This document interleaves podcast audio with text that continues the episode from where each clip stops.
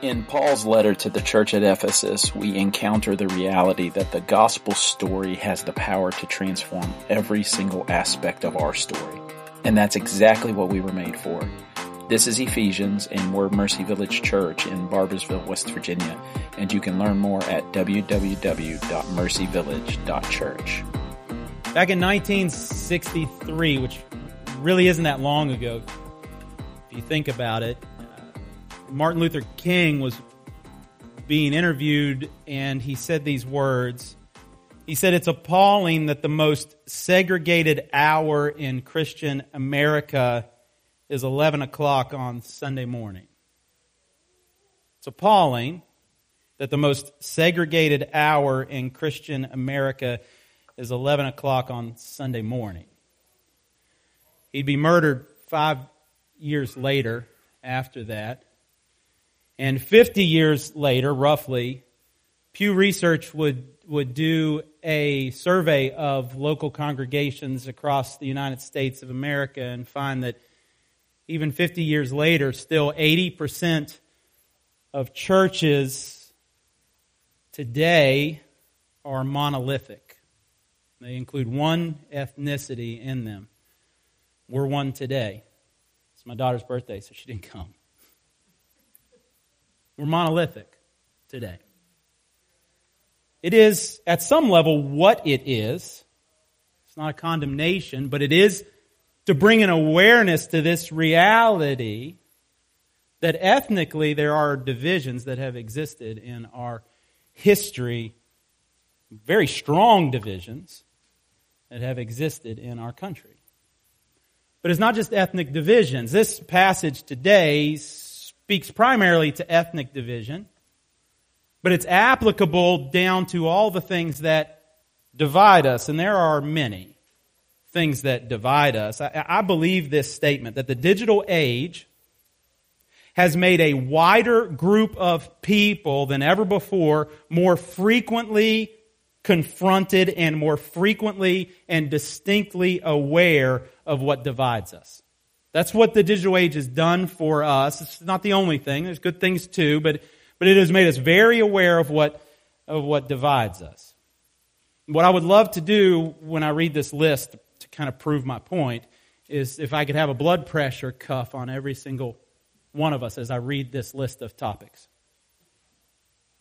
Because there is a visceral response in all of us to at least some of these things on here. Just get a load of this list. When I say these things, how, how does your heart respond? Trump 2024, right? That means something to almost everyone in this room. Black Lives Matter, defund the police, white supremacy. Don't tread on me. Taxation is theft. How about Sean Hannity?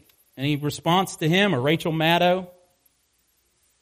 The gender wage gap, income inequality, Me Too movement, believe women, separation of church and state, religious freedom, animal rights. How about gender neutral bathrooms? How do you feel about that? Or abortion, transgender rights, cancel culture, gun control, gay marriage, global climate change, immigration, fossil fuels, right? Oh, whoo, that's a lot. And we're aware of how divided we are about those things. Narcan, vaccines, legalization of marijuana, mask mandates, Wuhan, China, right? That does something to all of us. Probably different things to many of us. What about these names? Joe Biden, Joe Manchin, Joe Rogan, Joe Mama. It's impossible to resist that one. We love to divide, and we are more aware than ever about the things that divide us. Even stupid things divide us. Uh, Marshall or WVU. Have you, I mean, like intensely divides people. I'm one of them, right? That's like intensely, viscerally responsive to that. Divides. That's just the way we are. Rams or Bengals might be another one, right? Hopefully, we're not as divided here. Hopefully, we all know who God's cheering for tonight the Bengals. But was joking. We're divided, man. We are people who divide. And we're fully aware of, of what it is that divides us. In the church at Ephesus, would have been in the exact same place, fully aware of what divides people. And it would have been more than ethnicity for them, but at the top of their list would have been ethnicity at this time when the church, the people of God, were merging, was the merging together of ethnic Jews and, and people who were not of the Jewish ethnicity.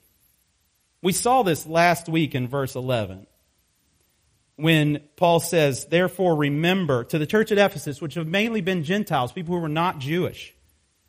Remember that at one time you Gentiles in the flesh called the uncircumcision by what is called the circumcision, which is made by hands, made by the flesh of hands.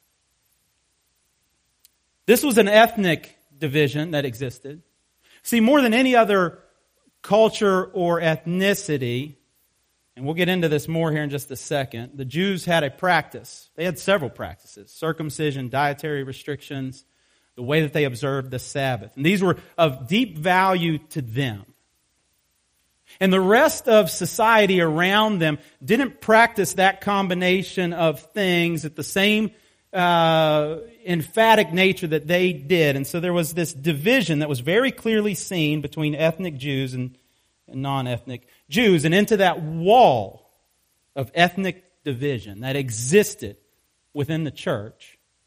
And by proxy, into the wall of all other divisions, even the ones that we listed just now, comes the wrecking ball of the reconciler Jesus crashing into those divisions and showing that Jesus, that's what I want you to get today, Jesus is the singular hope of togetherness in our world of countless divisions because you can only have reconciliation with the reconciler.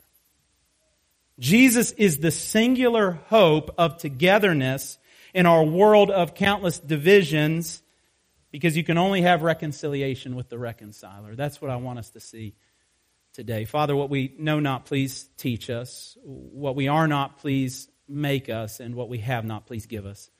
It's the name of Jesus we pray. Amen. Last week, we saw that we have been reconciled to God. That's vertical. That in His great love for us, even though we were distant, far off, dead in our trespasses and sins, aliens, and, and uh, with no hope, that God gave his son Jesus, the reconciler. And Jesus gave his life on the cross, giving his blood, and the blood of Jesus Christ, God's Son, cleanses us from all sin, making it possible for us to be in a relationship with God, reconciled to God. And we went there first because our relationship with God, we have to understand our reconciliation to God before we ever can understand our reconciliation to one another. But that vertical reconciliation must then spill out in a horizontal reconciliation with each other. And this need was obvious in Ephesus. The division would have been absolutely distinctly understood between the circumcision and the uncircumcision. Those were nicknames that they would have given to each other. So prolific was that practice among the Jewish people that that would have been what they were called the circumcision. There may have been other folks who practiced that religiously in certain maybe sectors of a ethnicity, maybe certain parts of a culture. But holistically, as an entire ethnic group, nobody else practiced it as prolifically as the Jews. That was what they were known for, and therefore that became their nickname, the circumcision. What a great nickname uh, to have. But they then, spitefully, would call everyone who was not an ethnic Jew the uncircumcision. So clearly there's a division here. Paul says that this was a division that was external. Circumcision is an external thing. It's, it's an external behavior. There would have been other behaviors that the ethnic Jews would have had too. These external things that divide. Most of what divides us is external. The division was traditional, handed down from Abraham through their fathers, right? Passed down, right? My grandpa believed it. My great grandpa believed it. My great great great grandpa believed it. Passed down through. And it had become, this division had become just a human construct. It wasn't originally, God had given circumcision as a sign to his people. of his relationship with them. But now, after the cross, if you go to Romans chapter 2, verses 28 and 29, you see what God did through Jesus. He says, For no one is a Jew who is merely one outwardly. Being Jewish is, eh, being the people of God is no longer an external thing, nor is circumcision outward and physical. Because Jesus died on the cross, this is what had happened. A Jew is one inwardly, and circumcision is a matter of the heart by the Spirit, not by the letter. His praise is not from man, but from God. The point is this. When Jesus died on the cross, those practices from the past of circumcision, dietary restrictions, strict observation of the Sabbath were no longer requirements to be in a relationship with God, to be near to God. And so, because of that, there was no longer a need to hold up those as places to divide. But you combine all those things together, okay? And you think about what's traditionally held in, in a culture. We hold to that tightly. You think about the things that externally identify us. We will hold to those things tightly. Especially if we feel like we're the ones that have to hold them up. And so this division among the, it's hard, especially in a monolithic church, to convey the weight that would, of this division that would have existed between these folks. This would have been like the Jim Crow South. It would have been so obvious. They would not have ate together. They would not have drank after each other. They would not have worked together complete division, looking down on one another. And in the church, right, the Gentiles at first would have been the minority. Those who came into the church from outside of, of ethnic Judaism would have been the minority at first and looked down upon there. And so this is a real division, a, a very obvious division. And there's seemingly no hope of togetherness for them. No hope of togetherness in this world of countless divisions because you can only have reconciliation with the reconciler, but that's where Jesus comes in. Verse 14. We're going to see the unit or the end of hostility in verses 14 and 15, but he himself, Jesus, is our peace, who has made us both one and has broken down in his flesh the dividing wall of hostility by abolishing the law of commandments expressed in ordinances. Broken down and abolished are kind of those headliner words. They're big time. But underneath them is who is doing the breaking down? Who is doing the abolishing? That's what matters. It's Jesus. He himself, Jesus is the one. The, the reconciler is the one who brings reconciliation. The one who reconciles us to God reconciles us to one another. That has to be uh, understood.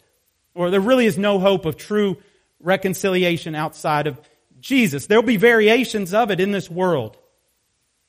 You'll see unity amongst people. You'll see pushes for unity, but true, lasting, eternal, transformative, holistic reconciliation amongst people can only come through Jesus Christ. He himself, the reconciler, and he brings peace with him. That reconciliation comes with peace. There was this saying in Rome, it was, it was Pax Romana, which meant peace through Rome.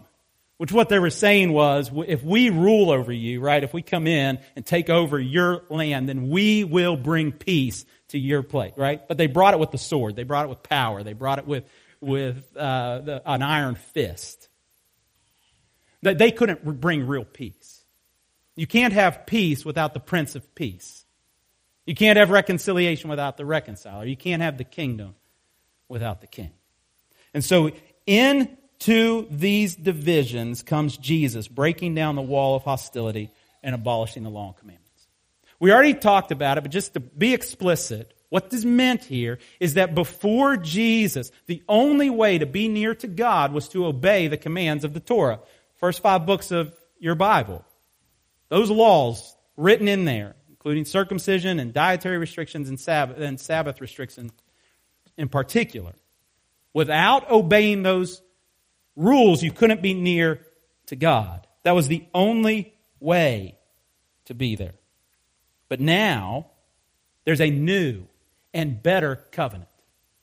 Okay? Here's what happens. Galatians 3. We were in Galatians a while back. Galatians chapter 3, verses 23 through 25. Say this. Now, before faith came, in other words, before Jesus died on the cross, we were held captive under the law. It was our only way to be near God. We had to obey the rules, or we couldn't be near God. Imprisoned until the coming faith would be revealed. So then, the law was our guardian until Christ came, in order that we might be justified by faith. No longer justified by the law, now justified by faith. Now that faith has come, we are no longer under the guardian. That's what uh, Paul means when he says the law has been abolished. He doesn't mean that it's irrelevant to us anymore. Doesn't mean there's not stuff that we learn from the law. And he certainly doesn't mean that its original purpose is no longer fulfilled. Because the original purpose of the law, we saw this in Galatians 2, was to reveal to us our need for a Savior. That was always God's purpose for the law. Was to reveal to us how much we needed Jesus. And so people before Jesus would obey the law in faith that there would one day be a Messiah to come. It was faith that saved them, but their faith was manifest through the keeping of the law. Now that faith is manifest in believing that what Jesus accomplished on the cross was enough to make us right with God. And in that, right, the law as a way to be brought near to God was abolished. And with that should have been abolished the hostility that existed between the Jews and the Gentiles. But they hadn't got there yet. They still were there. But in reality, right? They were living in an alternate reality. Their conflict existed in an alternate reality because the true reality was that that wall had been broken down. They were still living like a wall was there, but it wasn't. Jesus had ended that. And so any false pretense that you or I or the Jews or the Gentiles had of superiority dies at the cross. Every bit of it. You're not worthy of being reconciled to God in and of yourself. I'm not worthy of being reconciled to God in and of myself. The Jews weren't worthy of being reconciled to God in and of themselves. neither were the Gentiles. We're all on the same plane. No one's better than the other, except for Jesus. He's better than all of us and does what we can't do makes it possible for us to be reconciled to God and to each other. And with that comes unity, verses, the end of verse 15 and verse 16. That he might create in himself one new man in place of two, so making peace, and might reconcile us both to God in one body through uh, the cross, thereby killing the hostility. Two expressions of unity here. One is a new man. Uh, Kinos anthropos is the Greek. You know, I'm butchering it, but it means a new, never before existing person. Right? Like that's what that means. It's not like two people are brought together forming one new man, although that is, it's two people are completely made new by Jesus and are then brought together into a new man. One body, the word soma is in there. there's a, there's a, a, a, uh, group of churches in, in Indiana called Soma churches. And that comes from the word body. We're the body of Christ, one body. And so this is who we are now. One body, one new man. That's the reality. We don't act like that. We don't always live like that, but that's who we are. Now the point here isn't a monolith, by the way. That's not why, what God, that's not reconciliation. Reconciliation is not to create this group of people who all act the same, look the same, and do the same thing. No, it's to bring together a wide range of people from every walk of life, every experience, every type of background into this melting pot that becomes a billboard for God's grace. Matt Chandler says it like this. He says, God gathers up the full range of the world's ethnic diversity, every tribe, tongue, and nation. This is beautiful. In the same way that God doesn't destroy material stuff when he makes all things new. In the end, when, when God makes all things new, he doesn't destroy everything, he transforms it. He doesn't destroy the people either. So various ethnicities are not a problem to be solved but rather there's something in it that shows the beauty of God's creative being. There's something there that God says this is a part of all things being made new, that no one ethnicity, no one culture can bear the brunt, can bear the weight of the breath and beauty of the Creator God of the universe. And so the point is this. Your culture doesn't get erased when you come into the body of Christ. Your ethnicity doesn't get erased when you come into the body of Christ. Your experiences, your background, right? You don't cease to be Appalachian when you come into the body of Christ. You don't cease to be a black man when you come into the body of Christ. Those things still testify to countless things about you, but in the melting pot of those beautiful diversity together, outrageous diversity, there is an outrageous proclamation of God's beauty and of His grace. We become billboards of His grace. And so hostility is destroyed, unity is brought, and with that also comes peace. Verses 17 and 18. And He came, Jesus, and preached peace to you who were far off and peace to those who were near. For through him we both have access in one spirit to the Father. Notice verse 18. I love these verses. They have the Trinity, when they, the Trinity is in one verse and he's there. For through him, Jesus, we both have access in one spirit, God the Holy Spirit, to the Father. God the Spirit, God the Father, God the Son. All there in verse 18. That's just a free observation. But peace comes when Jesus preaches it to us. He brings shalom. That's the Hebrew word that then gets translated into this Greek. But the concept is total, holistic, complete peace for everyone. That shalom is brought regardless of position. Those who are near get peace. Those who are far off get peace. Watch this parable from Luke. I love this one.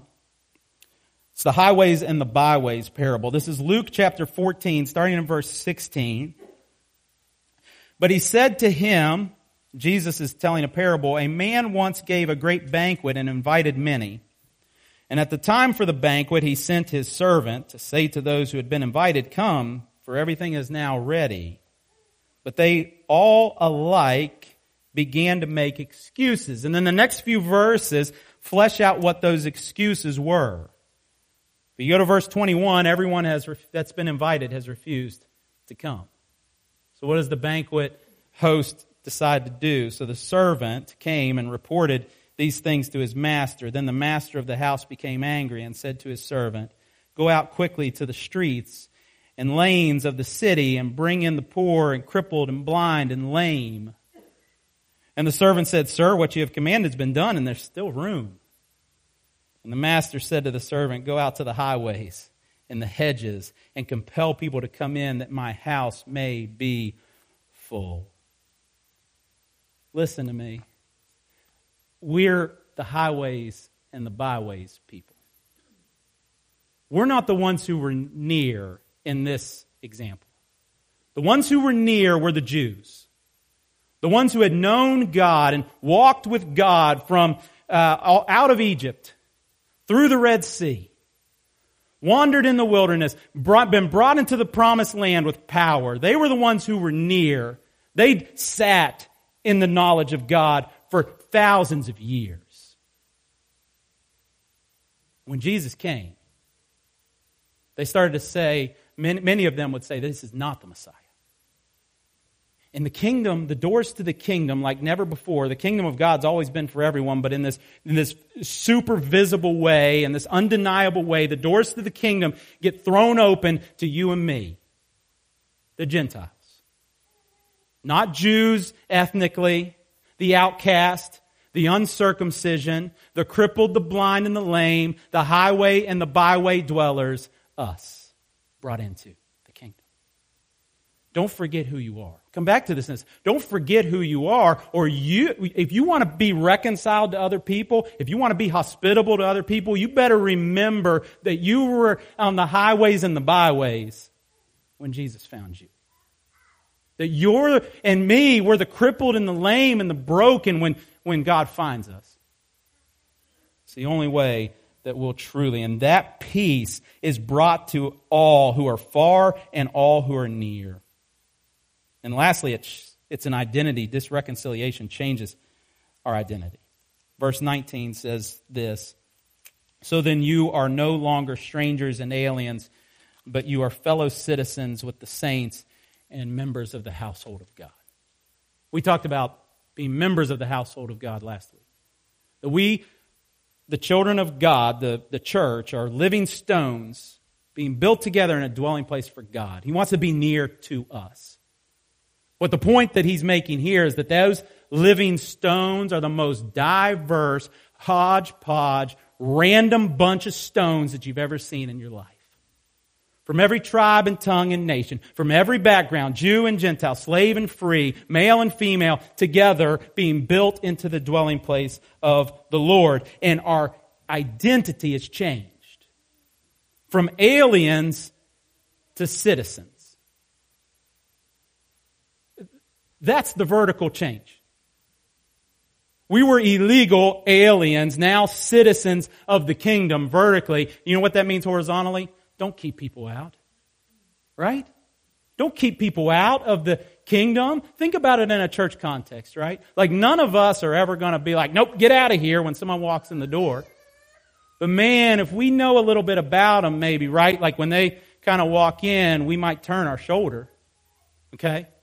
And in that way, right, we're not explicitly keeping people out, but we're turning away from people and in, and in a sense, keeping them out. People who were aliens, who are now citizens, shouldn't behave that way. They should remember that they themselves were once unwelcomed and now they've been welcomed. We've been changed from sinners into saints. That's vertical. Horizontally, that means we should forgive others. There should be forgiveness that spills out of our hearts for others. Who's forgiven more than God Himself forgiving me, forgiving you? So we should be marked by forgiveness. Our identity is that. And we've changed from strangers into household members and that means we should throw wide our arms and welcome others in the name of Jesus. And this identity, this identity is shared. I've read this quote once before. I'll read it again because it just, it just hits exactly what this point is. This is Mark Dever and Jamie Dunlop. We read this book as a core team early 2021. Some of us did. And he says this about this reconciled community of people being brought together and how beautiful it is and how it displays the glory of God. He says, consider a group of Jews and Gentiles who share nothing in common except for a centuries old loathing for one another. For a less extreme modern day parallel, think of liberal Democrats and libertarian Republicans in, in my own neighborhood. Or the disdain the Prada shod fashionista feels for the Schlitz swilling, which is a beer chugging NASCAR crowd. And then multiply that many times over, of course. Think about the differences that we read on that list that exist. Bring those people together in the local church where they rub shoulders on a regular basis and things explode, right? You got Republicans and Democrats, things are going to explode, right? You got people who vote one way or feel one way about a certain issue and, and uh, other people who feel a different way about a certain issue is going to explode. No. Because of the one thing they have in common the bond of Christ. They live together in astonishing love and unity, unity that is so unexpected, so contrary to how the world operates, that even the rulers and authorities in the heavenly places, we'll get to that when we get to chapter 3, sit up and take notice. God's plans are amazing, aren't they? Yes, they are. That's the vision for Mercy Village Church. That's the vision for the people of God, that we would be so utterly diverse and different, yet so unified in Christ that when the world looks at us, they say, that is different. That doesn't look like anything else the world offers. That is so distinctly different. And the only way that happens is Jesus. In these verses, we've kind of split up into two weeks and sandwiched together about eight, nine verses here. We've seen in Christ Jesus by the blood of Christ. He himself, Jesus himself, Jesus came through Jesus, Christ Jesus himself, in Jesus, in Jesus, in Jesus, in Jesus. It's unequivocal that the only way this happens is in Jesus. And that's good news for Christians because we struggle to pull it off in our own power. We need Jesus' help. But it's good news today, too, if you're not a Christian, because this reconciliation can be for you. 2 Corinthians 5, 20 through 21. They, Therefore, we, the church, we are ambassadors for Christ, God making his appeal through us. If you're not a Christian today, this is what's happening right now. God is making an appeal to you through these knuckleheads here. An appeal, and the appeal is this We implore you on behalf of Christ, be reconciled to God. And the way that that's possible is verse 21 For our sake, he made him, Jesus, to be sin, who knew no sin, that we that in him we might become the righteousness of God. To reconcile you to himself, God made his son to be regarded as a sinner, even though Jesus was perfect. And there on the cross, God poured out his wrath and punishment on sin on Jesus. And Jesus drank every last drop of that wrath on your behalf. He was dead, buried, and raised from the dead. And if you believe on the Lord Jesus Christ, you can be reconciled to God today. If you are a Christian, let's be reconciled to one another. Here's the practical call of today's sermon two, two parts. One, remember the distance that once was, and two, experience and embody the nearness that now is. So the first is humbling. We got to be humble people. We have to remember the distance that once was. As you scroll your social media feed and you have the urge to get up on your high horse and be frustrated with the people in your life, remember the distance that once was. That you once were far off from God. You once, right, and sometimes still are, in my case, a knucklehead, saved by grace. Remember that as you scroll, as you sit with your family at Thanksgiving dinner, and there's opinions that frustrate you. Remember the distance that once was. This week, as you engage with your spouse and they, right, frustrate you, remember the distance that once was as you engage your kids, as you engage your neighbors, as you watch the news and read the headlines as you struggle to forgive that person in your life who, yes, they've wronged you, but now they're seeking reconciliation and, and seeking to your forgiveness. And you struggle to do it, and then I get it. Remember the distance that once was. As you hear gossip this week, right? And you feel the desire to spread that gossip on, right? Because that's what gossip's for, right? What good is gossip if we don't get to share it ourselves, right? Remember the distance that once was. You uncircumcised swine, right? Like, like that's who we were, right? And you're going to go gossip about so and so's behaviors on the weekend or something? Come on. Right? Like, it just doesn't fit. I'm guilty too. It doesn't fit. Remember the distance that once was. And then, two, experience and embody the nearness that now is. The first humbles us, the other one brings us close. First, you got to experience it. You didn't bring yourself close to God. God did that for you. There's two ways that we fail to experience it. One, on one side, we can become entitled to it. We somehow think that our nearness to God is because we're something special. It's not. In that, we then become uh, cocky people who don't extend that same grace to others. So don't grow entitled, but also don't grow forgetful. Some of you today feel unworthy. You feel shame. You feel pushed away from God. But both of these are false narratives. If you think God saved you because you're special, that's a false narrative. If you think God saved you, but He kind of keeps you at arm's length because you still have so many problems, that is also a false narrative. You have been brought near to God by grace through faith. And so the cross of Jesus speaks a better word into our life. So hear Jesus speak this week. The spiritual disciplines of this life are for. That's why we read our Bibles. That's why we uh, pray. That's why we engage in the different spiritual disciplines that the Bible calls us to. And then lastly, embody it. Might we, Mercy Village Church, be a church that moves towards those who we would be tempted to call others? They're different than us. They act different, look different. than us. All people should feel welcome in this place. Forgiveness should be rampant in this place. Unity, peace, living from our new identity should mark us here in this place. My friend Doug Logan, he's a pastor, gives this illustration of gumbo. He talks about gumbo. I don't know if you ever had gumbo. It's from the South, primarily. Louisiana is kind of where you can find gumbo. You ever go to New Orleans, you can get gumbo. Truth about gumbo is, is nobody really knows what's in gumbo. Because real gumbo is never the same. It's not. It's different every time. It's got some of that in it. Sometimes it has some of this in it. And sometimes it has some of this and some of that in it. And sometimes it has other stuff in it. And on paper, if you looked at the recipe for gumbo, you'd be like, that doesn't go together. That doesn't look right. What? This, we're gonna, this is what we're gonna eat? Are you serious?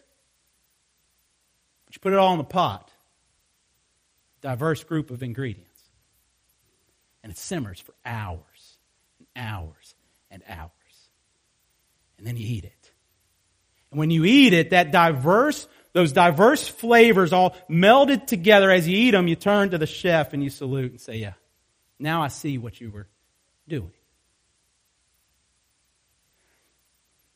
In the church, Mercy Village Church is called to be gospel gumbo. A group of people so wildly diverse that on paper it just doesn't look like it would ever work.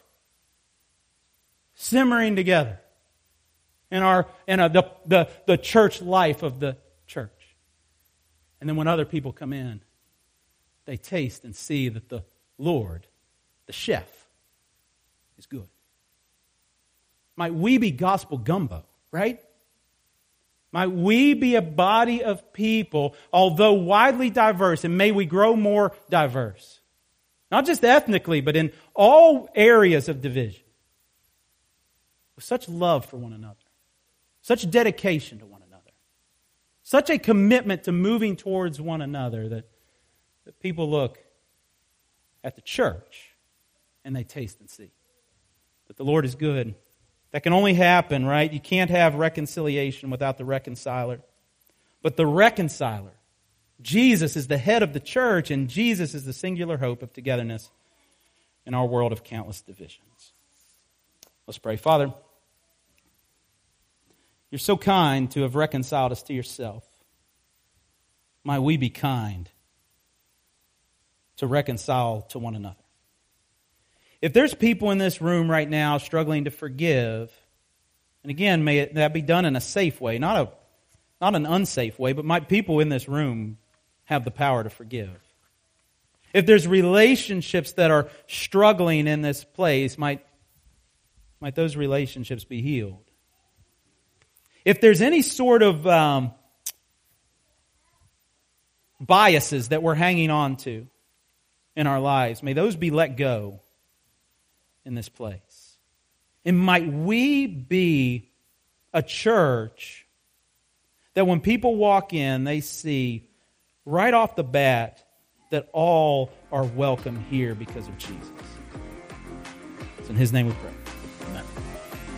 Thanks for listening. You can subscribe to this feed wherever you listen to podcasts. We exist to experience and embody redemption and renewal in Christ alone and we'd love for you to experience what God is doing as Jesus builds Mercy Village Church. Connect with us online at www.mercyvillage.church.